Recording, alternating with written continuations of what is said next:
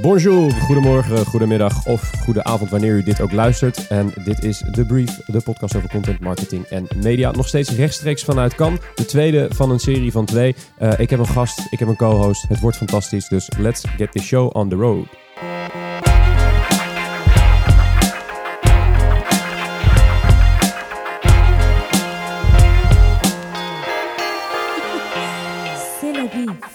En weer terug in ons uh, warme appartement. Wel gezellig. Aan mijn rechterhand Frank. Of moet ik Frank zeggen? François, Frank, wat Frans, je wil. François, hoeveel, hoeveel uur slaap heb je gehad vannacht? Uh, vannacht was prima. Ik heb uh, besloten het ietsje langer te maken dan de nacht daarvoor. En ik denk wel dat ik aan de zeven uur ben gekomen. Kijk, is het een lijn die je van plan bent om door te trekken? Uh, gezien het programma van vanavond ben ik bang dat dat niet het geval gaat zijn. Oké, oké. heb je nog mooie content gezien de afgelopen twee, drie dagen? Dat ik heb zitten? heel veel mooie content gezien. degene die ik eruit wil halen is een Duitse campagne. Um, als je op LinkedIn zit en je zit een beetje in het netwerk waar onze luisteraars zitten, dan heb je hem vorig jaar vast voorbij zien komen. Der Tagesspiegel, um, krant uit Duitsland, gemaakt door de German agency Scholz und Friends. Uh, die hebben een prachtige campagne gemaakt, een stapel kranten. Ze zijn begonnen met uh, Donald Trump. En door de stapel net ietsje te verschuiven, kregen we een heel grappig beeld van uh, Donald met een nog grotere mond dan dat hij destijds al had. Um, de tagline daarbij was: Will he bully his way into the White House? Nou, helaas is dat bewaarheid geworden. Um, hij ging viral op LinkedIn direct na release. Prachtig gemaakt. Ze hebben er ook echt een serie van gemaakt. Ze hebben wat gedaan met vluchtelingenboten. Nog een aantal van dat soort uh, uitingen. Uh, wat ik heel mooi vind, is dat je met zoveel eenvoud en hele goede creatie en copy. Um, ja, echt spannende dingen kan maken. En dat is ook ja, eigenlijk door de jury zo beoordeeld. één gouden lion en twee zilveren. Kijk eens. Dus, dus je, hebt een, je hebt een neus voor prijswinnende, prijswinnend werk, begrijp ik. Uh, of een heel goed LinkedIn-netwerk. Oké, nou dat laten we dan eventjes in het midden. Uh, recht tegenover mij zit onze gast, voormalig CEO van Hoeneman Amsterdam, Antoinette Hoes. Hoe is het? Het is uitstekend bij mij. Ja, hoeveel, hoeveel uur slaap heb jij erin zitten? Zeker negen. Negen? Ja. Nou, dat is gewoon fatsoenlijke, dat is een fatsoenlijke nacht slaap. Ja. Hoe, uh, hoe heb je het naar je zin in kan? Is het leuk? Ik, uh, ja, vooral omdat ik gisteravond zo verstandig was dat ik gewoon naar huis ben gegaan. Juist. Massive feestje even heb gelaten voor wat het was. Ah, juist. En betekent dat dat je in de, in de derde versnelling nu de, de vanavond ingaat? Of is het... Ik, um, ik ben meer een netwerker en een werker dan een party animal, vrees ik. Nou, ja, Tikje saai. Daar, daar, daarover, uh, dat, dat vroegen we uh, gisteren ook aan, uh, aan mevrouw Carrie Finch. Dat wij, wij zijn voor de eerste keer in Cannes met ons kleine bescheiden bureautje. En het viel ons op dat er heel erg veel feestjes zijn. En wij, dachten meteen, leuk, gezellig. Maar hoeveel percentage zou er business versus pleasure zijn volgens jou? Ik denk het type feestje zoals je dat gisteren hebt, Oranjeborrel, dat dat iets is waar heel erg genetwerkt is, wordt. Dus ja, je kan het wel een feestje noemen, maar volgens mij heeft het ook een bepaald type nut voor de mensen die er zijn. Ja. Dus ik vind het lastig om dat. Uh, en, en je zei, uh, ik ben een goede netwerker. Heb je, heb je tips voor mensen nou, die... Uh... Ik weet niet of ik een goede netwerker ben, maar wel dat je dat hier, zeg maar... Ah, dat je hier goed moet, kan netwerken. Dat je dat hier zou moeten komen doen, is, is er een... ik ben er ontzettend slecht in. dat weet Frank. Daarom doet Frank de accountkant van ons bureau en ik doe knotjes en creatie. heb, je, heb je tips voor mensen die op zo'n borrel staan en denken... Oh, met die wil ik praten. Hoe, hoe, hoe doe je dat? Wat, wat is jouw, wat is jouw signature move? Nou, ik praat gewoon alleen met mensen die ik echt heel leuk vind. Dus dat houdt gewoon de groep waarmee je moet praten relatief beperkt. En dat werkt voor mij heel goed. Je hebt gewoon een heel streng selectiebeleid. ik heb een streng selectiebeleid. Dan zijn we heel vereerd dat je hier aan tafel bij ons zit. Ik, ik, wil net zeggen, dat is inderdaad indirect, uh, indirect een, uh, een, compliment. Hey, als je kijkt naar uh, redenen om hier te zijn als, als, als marketing professional, waarom, waarom zouden de mensen die nu thuis zitten te luisteren naar kan moeten komen volgens jou? Um, wat mij betreft voor de twee innovatiedagen. Dus ik zou zeg maar, als ik zelf ook ja, de twee dagen innovatie van het festival zijn gewoon ongelooflijk de moeite waard. Je ziet heel veel echt nieuwe dingen. Je ziet van over de hele wereld niet alleen campagnes met de beste technologie, maar er komen ook mensen spreken waarvan je denkt, wauw, die krijg ik niet zo snel in Nederland te zien. Dus je moet, weet je, ja, die worden hier samengebracht voor je. Ja. Dus je maakt dan gewoon echt goed gebruik van het feit dat dit een internationale omgeving is waar je sprekers te zien krijgt die je niet zo snel in Nederland ziet. Ja. Is, er, is er iets wat je gezien hebt waarvan je denkt dat, dat, uh, dat, dat neem ik mee naar Nederland, daar ga ik iets mee doen? mooi ja, werk. Heel, ik zeg altijd, het is bijna net technologie is net als met kunst. Ik zeg de, de relatie is bijna nooit één op één dat je iets vertaalt in een campagne of je werk. Het is veel meer dat je het zo, je neemt het mee en dan bezinkt het en dan loop je er eens drie rondjes omheen komend jaar. Je praat erover met je techies of met, uh, met creatie en dan komt daar iets uit voort. Maar het is bijna nooit één op één. Ik zie dit vandaag morgen gaan we dat doen. Heb ik in ieder geval niet tegengekomen. En is er, een, is er een, een bepaald thema of een bepaalde ontwikkeling die is opgevallen? Is een soort van rode draad die, waarvan je denkt, hé, hey, dat is grappig dat het nou daar Nee, nee, ik heb meer, het is een eigen interesse. Ik vind health en tech heel erg leuk. Dus ik zeg maar, alles wat op het gebied van preventieve eh, gezondheid zit. Ehm, en ik moet ook zeggen dat als je naar de campagnes kijkt. Ik heb, ik heb heel veel campagnes nu gekeken, wel weer van health. Net als vorig jaar toen ik daar sprak. En heel veel creatieve bureaus zeggen, ja, we willen eigenlijk services ontwikkelen. We willen dingen maken die echt iets doen, die waarde toevoegen, niet alleen maar communiceren. Nou, in health, waar iedereen een beetje op spuugt, want het is namelijk ehm, minder chic, minder creatief. Ehm, je wordt er ook minder voor betaald. Daar vind ik op dit moment het spannendste werk te zien. Ja. zie, zie- ook niet een switch naar die kant? Want we horen heel veel mensen nu het over purpose hebben. Ehm, met tech en health kan je natuurlijk heel veel purpose toevoegen. Kan je heel erg direct ehm, echt verschil maken. Ja. Denk je dat health wel een industrie is waar het spannender gaat worden? Ik, ik zie partijen als Siemens en dat soort dingen ook mooie dingen doen in zowel marketing als in tech. Health wordt veel interessanter omdat andere partijen zeg maar die markt opgaan. Dus voor de pharma wordt het zwaar, want die maken Ja. gewoon lelijke commercials om het maar even plat te slaan. En doen af en toe eens een appje. Maar wat je ziet gebeuren is dat ik, kijk, als wij straks zoiets gaan kopen, dan kopen we het van Hema of van Philips Ja. of van een ander groot, hè, Walmart. Dus die markt wordt ongelooflijk groot. Ja, gaat, Philips heeft nu een hele goede suite uitgebracht met allemaal verschillende apps waar je je hele familie eh, mee kan meten. En het huisdier straks ook nog. Je moet je afvragen hoe leuk het is, maar in principe kan je daarmee de connected home, de connected family. Je kan alles gaan afstemmen op.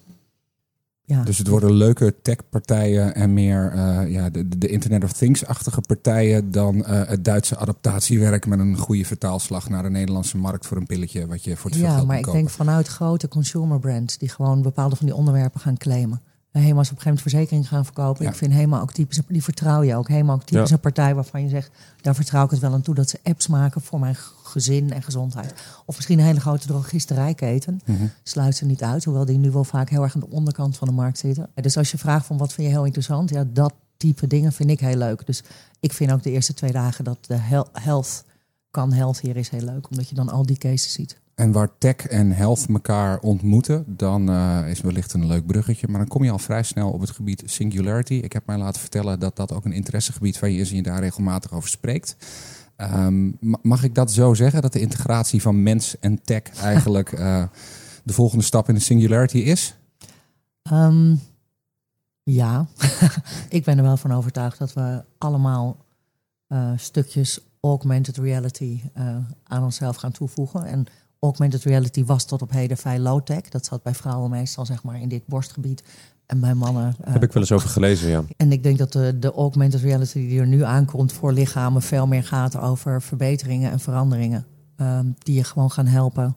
Ja, waardoor je lichaam beter functioneert. Dus of het nou gaat over je ogen lezen, dat is dan heel erg simpel. Maar dingen die je in het lichaam achterlaat. ja. Ik vind dat eh, interessant. Is er, is er iets, eh, eh, dat, is, dat, zal, nou, dat zal ongetwijfeld heel snel, eh, wordt momenteel ontwikkeld, lopen we waarschijnlijk over tien jaar mee. Is er, is er een product of dienst in die, in, in, in die health die jij zelf gebruikt en waarvan je denkt, holy moly, daar heb ik veel plezier van. Dat is, dat- Nee, voorlopig valt alles me eigenlijk nog tegen. Dus Ja? ik heb mezelf vorig jaar laten chippen. Gewoon ook om te kijken van wat doet dat met je. Je wil die user scenario's eigenlijk zelf doorlopen om Ja. te kijken van oké, word ik daar vrolijk van of niet. Ehm, nou, dus dan kan je je kantoor in terwijl je zo met je arms beswiped langs de. eh, is dat heel leuk? En hoe, hoe ga hoe, eh, eh, neem ons eens mee in, dat, in, die, in die procedure. Hoe gaat dat? Is, is, het, is het, ze duwen het op je arm en hop, ze Het is een soort, het is zo groot als een rijstkorrel ongeveer. En dat komt uit een naald waar je even niet in moet kijken. In ieder geval ik niet. Ik hou niet zo van naalden. En dat schieten ze zeg maar tussen je duim en je, en je wijsvinger.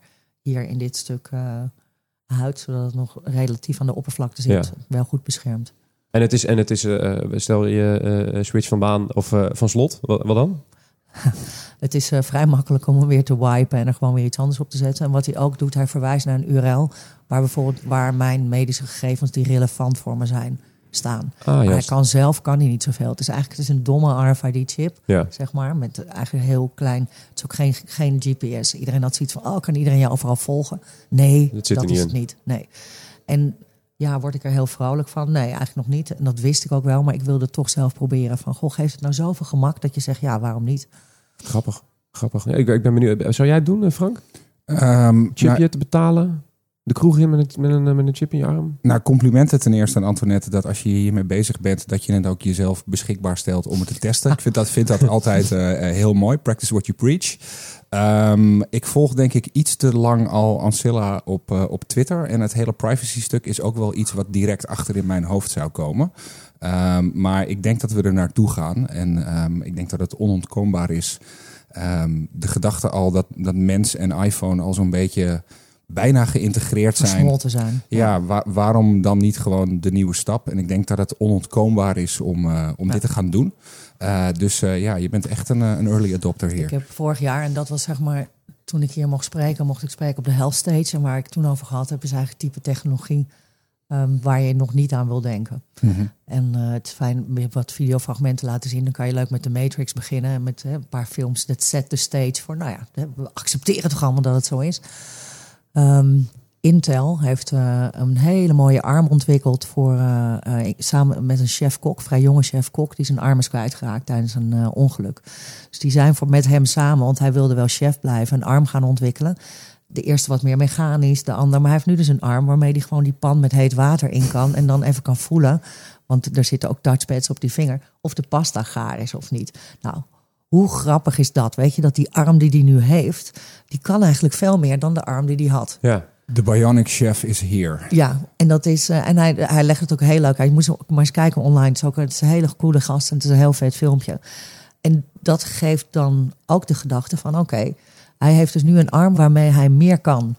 Dus wanneer komt dan het moment dat jij zegt van: ik laat mijn gezonde armpje uh, voor wat het is en ik vervang hem met een arm die ja. heel veel meer kan. We het, willen daar niet aan denken, maar. Nou, die discussie zie je nu natuurlijk ook al bij de Olympische Spelen. Met zijn er niet mensen die eigenlijk al verbeterd zijn dan het, dan het basis uh, ja. menselijk lijf. Ja. Um, waar ik wel benieuwd naar ben, de, de term singularity en eigenlijk alles waar we het nu over hebben. Volgens mij uh, stamt het boek van Ray Kurzweil alweer uit 2005. Ja. Uh, dat heette toevallig uh, The Singularity is Near. We zijn nu twaalf jaar verder. Um, gezien de titel van, die boek, van zijn boek, zouden we er dan nu moeten zijn? Of is dat nog steeds een vooruitschuivend beeld? Um, het is niet alleen een vooruitschuivend beeld. Grappig genoeg, een x-aantal dingen die hij benoemt zijn wel gebeurd. Kijk, ik vind Ray Kurzweil is een, is een charlatan of een genie. Het is, en, mm-hmm. en ik denk een beetje van allebei. Het is niet dat ik een enorme gelovige ben in zijn kerk. Uh, ik zie wel dat er uh, die exponentiële versnelling in het ontwikkelen van de technologie, die bestaat. En dat het steeds goedkoper wordt om bepaalde dingen te doen. Daar, daar gaat het vooral in. Dus dat het toepassen van bepaalde technologieën en het, en het grootmaken daarvan steeds goedkoper kan. En dat heeft ongekende gevolgen. Heel veel andere dingen die waar uiteindelijk waar Singularity heen gaat, is dat ze zeggen: jij downloadt zeg maar jouw eigen denken en geest in het grote digitale al. Nou, dan komen we in de kerk van Koortswaal, waar ik ja. niet helemaal zit. Ik geloof wel dat het veel goedkoper worden van bepaalde type technologie ervoor zorgt dat je straks overal kan produceren. En iedereen, en dan bedoel ik niet een beetje knullig 3D printen in, op een achterafkamertje, maar echt uh, big. En dat zal, die versnelling zal de acceptatie, de maatschappelijke acceptatie waarschijnlijk ook weer in een soort van uh, vliegwiel doen brengen. Uh, dus waarschijnlijk gaat het alleen maar uphill from here. Hmm. Dat vind ik, ik zie je nu heel de... denkend kijken. Ja, maar dat is een heel ander onderwerp of het uphill gaat met onze wereld, ja of nee. Dus, um, we hebben het al over Trump gehad. Die, laat, mij, ik, die ja. laat ik even volgens mij, zit, volgens mij zit in die naam ongeveer het antwoord op die vraag uh, verborgen. Laten we hopen dat we eerder een, een bionische arm hebben dan een, een tweede presidentstermijn uh, voor, voor meneer Trump. Hey, um, als je kijkt naar het spreken, zoals gezegd, je, je hebt vorig jaar heb je gesproken op, op Cannes. Um, gisteren spraken we Carrie Finch over, voornamelijk over diversiteit en diversiteit op Cannes. En we lieten toen vallen dat het zo gek is dat je op de foto's van de prijswinnaars bijna alleen maar blanke mannen van middelbare leeftijd ziet staan. Uh, hoe zit dat in het sprekerswereldje? Uh, hoe, hoe, wat is het percentage vrouwen in het sprekerswereldje? Nou, ik heb geen onderzoek gedaan, maar volgens mij op een podium doet men tegenwoordig iets meer zijn best, maar het komt ongeveer hetzelfde uit. Ja. Nee. En, en, um... Het is ook logisch, als 90%, weet je, als 90% van de mensen in onze, in, die in onze industrie werkt en het creatieve werk maakt, man is, dan is ook logischerwijs dat als je mensen wil laten spreken die het over dat werk hebben, ja. uh, dat je wat minder snel bij een vrouw uitkomt. Ik zeg niet dat het goed is, maar wel. Het is een, uh, een, je, een, gevolg van een andere situatie. Dat ja, is, ja, je kunt je afvragen of je die dan wil laten bestaan. Ja, Ja, ik denk dat het in, in het geval van de Can Lions inderdaad gaat het over de, over, over de creatie, mensen die er staan. Maar als je kijkt naar andere congressen, eh, je, je hebt gesproken op het MWG-congres en het, en het, uh, het grote, media, of grote marketingcongres. Iedereen doet heel erg zijn best tegenwoordig om een goede afspiegeling uh, te hebben. Of om het, um, ja. en er zijn ook um, er zijn twee clubs waar je bij aan kan sluiten. En dat zijn zowel mannen kunnen zich daar uh, aanmelden. En dan zeggen ze, ik ga niet meer op een podium staan als er geen evenredige vertegenwoordiging is. Een aantal mensen, die uh, grote sprekers, uh, die hebben zich daarbij aangesloten. En die zeggen gewoon, als er geen representatie is, dan, en niet alleen vrouwen, hè, maar ook andere culturele achtergronden, noem maar op. Ja, dus wat jou betreft is dat wel een, de manier om diversiteit op het, op, op het podium te, te stimuleren, in die zin? Um, nee, dat heb ik niet gezegd. Ik weet niet of dat de manier is om, uh, om dat te doen. Ik, um, ik, we zijn met z'n allen aan het uitvinden hoe dat moet. En dat gaat uh, echt veel en veel te langzaam. Ik vond het heel erg geestig dat die Nash van de ADCN... die heeft uh, vorig jaar of het jaar daarvoor... waren al zijn juryvoorzitters vrouw. Daar heeft hij enorm zijn best voor moeten doen om ze zeg maar te vinden. Maar hij heeft het er nooit over gehad. En dat vond ik wel heel chic. Dat is heel sterk vrouw. Was echt, uh, weet je, niet een PR-verhaal, maar gewoon... Uh, ik zet ze daar neer en kijk eens hoe goed dat gaat. Ja. Nou, perfect. Dus dat vind ik ook een goede manier. Dus ik, ja... Hey, en en uh, tof dat hij, uh, dat hij daarmee niet de vlag uithangt en dat het niet een soort van uh, PR-stunt voor zijn activiteiten is. je zegt net dat hij echt moeite heeft moeten doen om, om die vrouwen te vinden. Ja. Uh, die ervaring hebben wij ook een beetje toen we met deze podcast starten. We wilden graag een, een mooie afspiegeling als gast neerzetten. Gelukkig nu twee dames hierin kan. Um, zit er ook een um, verschil in dat in onze industrie mannen um, wat makkelijker misschien op een podium stappen en misschien zichzelf wat makkelijker in de spotlight zetten en vinden dat ze dat waard zijn? Of, of mannen een groter ego hebben, is, is de vraag die Frank volgens mij eigenlijk wil stellen. De meeste mannen wel. Ik zit hier omdat ik ook een heel groot ego heb. Weet je, dus sommige vrouwen kunnen zich ja. uh, heel makkelijk uh, uh, daartussen duwen. Nee, je moet, het, het, verschil is, het is echt een groot probleem. Maar dat, je, er is een 3% conferentie, de 3% conference. En waarom heet die zo? Omdat vijf jaar geleden slechts 3% van het leiderschap van de creatieve vloer, heb ik het even niet over bureaus, maar gewoon creatieve afdelingen, was in handen van vrouwen. 3 procent. Dan kan je zeggen, ja, nee, we zijn gewoon, dit komt omdat uh, ja, die mannen zijn allemaal beter. Nee, dan is er structureel iets in je, in je vakgebied wat gewoon een beetje raar is. En dan is er ook structureel, worden bepaalde verhalen niet verteld of bepaalde stemmen niet gehoord. Misschien maken die vrouwen wel heel ander werk, misschien ook niet. Um, misschien gaan er ook wel hele andere mannen werken in onze industrie als de huidige mannen. Uh, net als die, die verhouding wat anders wordt. Dus het is, het is geen klein dingetje. En waar, waar denk je dat dat misgaat? Want als je kijkt naar de opleidingen die in onze industrie uh, de basis vormen, vooral aan de creatieve kant zijn dat mensen van de kunstacademie, communicatieopleidingen, journalistiek. Ik kom uit de communicatiehoek. In mijn studietijd was het geloof ik 70 tot 80 procent dames die de studie volgden. En uh, twintig jaar later, op een wat ander niveau, is die afspiegeling totaal omgedraaid. Ja. Uh, heb je het idee dat daar een, een één oorzaak voor is? Nee. Nee, ja, weet je, er zijn heel veel oorzaken. Ten eerste, ik weet niet of jij kinderen thuis hebt. Nee. Ah, nou, kijk, over het algemeen uh, zijn toch de vrouwen daar uh, net wat langer en wat meer mee bezig dan, dan de mannen. Mm -hmm. En een x-aantal besluit dan ook om nog slechts parttime in het ja arbeidsproces terug te komen. In Nederland vooral zijn heel veel vrouwen die parttime werken. Veel meer dan op andere plekken ter wereld. Uh, of dat goed is of niet, laat ik in het midden. Maar in ieder geval heeft dat gevolgen voor je carrière. Um, verder is de cultuur in heel veel bedrijven best heel macho. En als je dan zelf als vrouw een beetje macho bent, zoals ik, dan kun je daar heel makkelijk in meegaan. Ik voel me eigenlijk nooit beledigd. Ik ben seksist met de seksisten zo ongeveer. En ik, um, voel je thuis?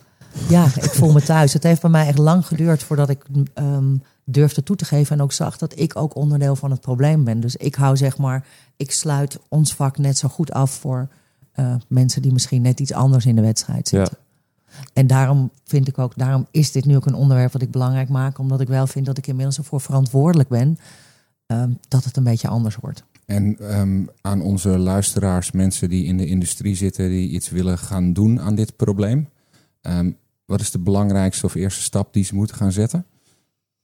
Ja, het grappige is gewoon je ogen open doen. Als je het helemaal ziet, it cannot be unseen. Dus je kijkt op enig moment de vloer op en dan denk je, goh, iedereen is hier wit. Best raar. Of ehm, om nog iets te noemen, wij zijn zo'n ontzettend fijn vak. Maar als je homo bent en je werkt eh, in de reclame, dan moet je er wel tegen kunnen dat er iedere dag twaalf grappen over worden gemaakt. Ja. Is dat nou echt de acceptatie of is dat iets anders? En als je dat zeg maar zelf in je eigen omgeving gaat zien, of het nou gaat over een culturele achtergrond of wat dan ook. Zodra je het ziet, ga je ook wel bedenken wat je eraan moet doen. Helder, dankjewel. Als je eh, kijkt naar het spreken aan zich, eh, je spreekt overal, overal, overal. Ja. Ehm, wat maakt een goede spreker volgens jou?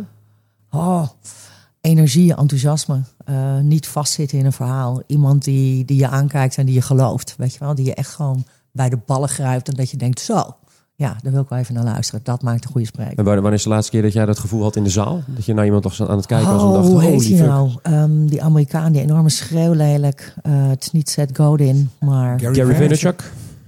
wappa. We zijn groot fan. eh, ik, ben, ik ben groot fan. Ik ben groot fan van Gary Vaynerchuk zijn inhoud, maar ik lees hem liever eh, dan dat ik hem hoor spreken. Ja, ja dat, dat, ik, ik snap wat je zegt. En het is misschien ook wel cheap ass effectbejag, maar ik was er toch door gegrepen. Ja, ja ik, ik vind zijn steltje ook heel tof. Wat ik je niet zou willen aanraden is om hem op ieder social media kanaal eh, te volgen. Want die man heeft een output. Daar word je helemaal horretjes dol van. Dus op een gegeven moment ben je echt, heb je je dosis Gary V wel gehad. Maar als, als spreker is die echt eh, is die, eh, is die erg goed. Als je kijkt naar hier als spreker zijn voor de handel. Is is het, is het goed? Hoe, hoe, hoe? Om hier te spreken Ja? zelf.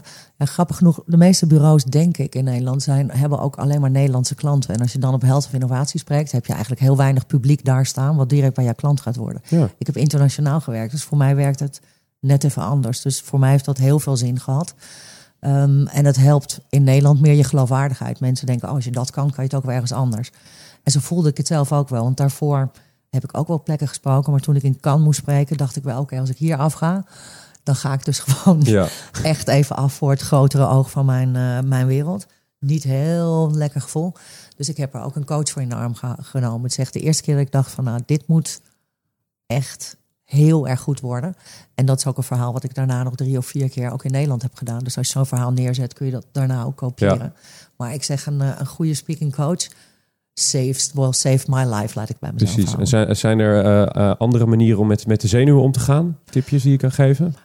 Ja, het grappige is dat die coach mij heel veel van dat soort manieren heeft eh, eh, aangedaan. Maar er zijn hele grappige dingen dat als je met je vingers achter je oren drukt, dat je speekselproductie op gang komt. Dus als je een hele droge mond krijgt van de zenuwen, dan helpt het om even achter je oren te duwen. Ehm, de dame die mij coacht, Linda de Wolf, die gelooft heel erg in de power pose. Dus dat je vijf of tien minuten voordat je op moet, zoek je een hoekje op. Eh, je strek je armen uit en maak je, eh, span, span je al je spieren aan. En heb je echt het gevoel van. En ik ben helemaal niet van de zweefteverig. Dus ik had nogal moeite met deze eh, tips. Ik kan me er iets meer Maar- voorstellen. ja. Het helpt wel. En wat zij doet is, eh, eh, ze helpt je het ritme in je praatje te vinden. En gaat, zet je ook gewoon op een podium neer. En dan moet je het gewoon drie keer doen. Vier keer doen, vijf keer doen. Achter elkaar. Ja, ja, ja, ja. ja. Die powerpose van eh, waar je net- Nee, nee, nee, maar ook gewoon je verhaal. Het verhaal wat je gaat Ja. doen met het ritme erin. Waar val je stil? Waar ga je door? Het is echt een hele goede voorbereiding. Ja, die vijf minuten voor de show waar je net aan refereert. Ik weet niet of je I'm Not Your Guru over Tony Robbins heeft gezien. nee. Die neemt- Over zweefteven gesproken. Die, die neemt naar iedere spreekbeurt eh, neemt hij zo'n mini trampolinetje mee en staat de eerste vijf minuten voor zijn show op een trampolinetje te bouncen. Ehm, en eh, dat is typisch Tony Robbins, maar het zijn wel van die tips waarvan je denkt, misschien zou het nog wel werken ook. Ik vroeg me al af waarom jij die trampoline had meegenomen. Ja. Maar het is, eh, Mag ik zo even? Ja, zeer zeker. Hey Antoinette, eh, eh, hartstikke bedankt voor je komst naar de studio. Hoe eh, ziet het? Is, het is niet de studio trouwens. We zitten gewoon in, eh, in de woonkamer van ons appartement. Ja. Is, is, eh, wat, wat staat er verder op het programma vandaag? Hmm, ik heb twee gesprekken. Een gesprek met een Duitse recruiter en een gesprek met een Duits bedrijf. Ik heb, ik heb het ergens in mijn hoofd dat ik over een half jaar of een jaar wel naar Duitsland wil vertrekken om daar te gaan werken. Oké. Dus dat is voor mij nu ook kan om deze dagen alle internationale contacten aan te halen. Nou, als er een plek is om internationale contacten aan te halen, dan, eh, dan, eh, dan is Dan het is hier. het hier. Nogmaals bedankt. We zien je ongetwijfeld in Amsterdam eh, eh, weer terug. Met wellicht dan in onze volwaardige studio, eh, eh, waar het waarschijnlijk wat kouder is. eh, eh, maar in ieder geval eh, eh, wel gezellig. Dat is ook belangrijk. Frank, Ja joh. Hoe, hoe vond je het? Was het fijn? Het is altijd fijn, eh, zelfs hier in een eh, totaal andere setting dan eh, het prachtige hok waar wij normaal deze opnames Wat, maken. wat, wat, wat ga jij doen de rest van de, van, van de middag? Vanavond is er nog een gezellige borrel waar ook weer de halve Nederlandse markt rondloopt. Morgen nog een speech bekijken en een lunchje. En daarna gaan we weer terug naar huis om gewoon weer hele mooie content te maken. Lijkt me helemaal gezellig. Gaan we doen. Eh, dat betekent dat we aan het einde zijn gekomen van deze eh, tweede eh kansspecial van The Brief, de podcast over content, marketing en media. De volgende editie is volgende week al, op 28 juni. Te gast dan Jeroen Lampen, marketing director bij Coca-Cola. Die kent u allemaal natuurlijk wel. Heeft u nou een referentie gehoord in deze aflevering? Die verzamelen we allemaal op een pagina. Die noemen we de show notes. Die vind je op wayneparkerkent.com slash podcast. Of het linkje in de beschrijving van deze video. Vond je dit interessant? Abonneer je dan eventjes op deze podcast en deel het met iedereen waarvan je denkt, die vinden dit ook interessant. Dan bedanken we nog onze mediapartners Adformatie en BNR en ons team in Nederland, Kevin Eyck en Jill Roderijs en Thomas Rozenkamp. Mijn naam is Mark Schoones, bedankt voor het luisteren en we zien je volgende week.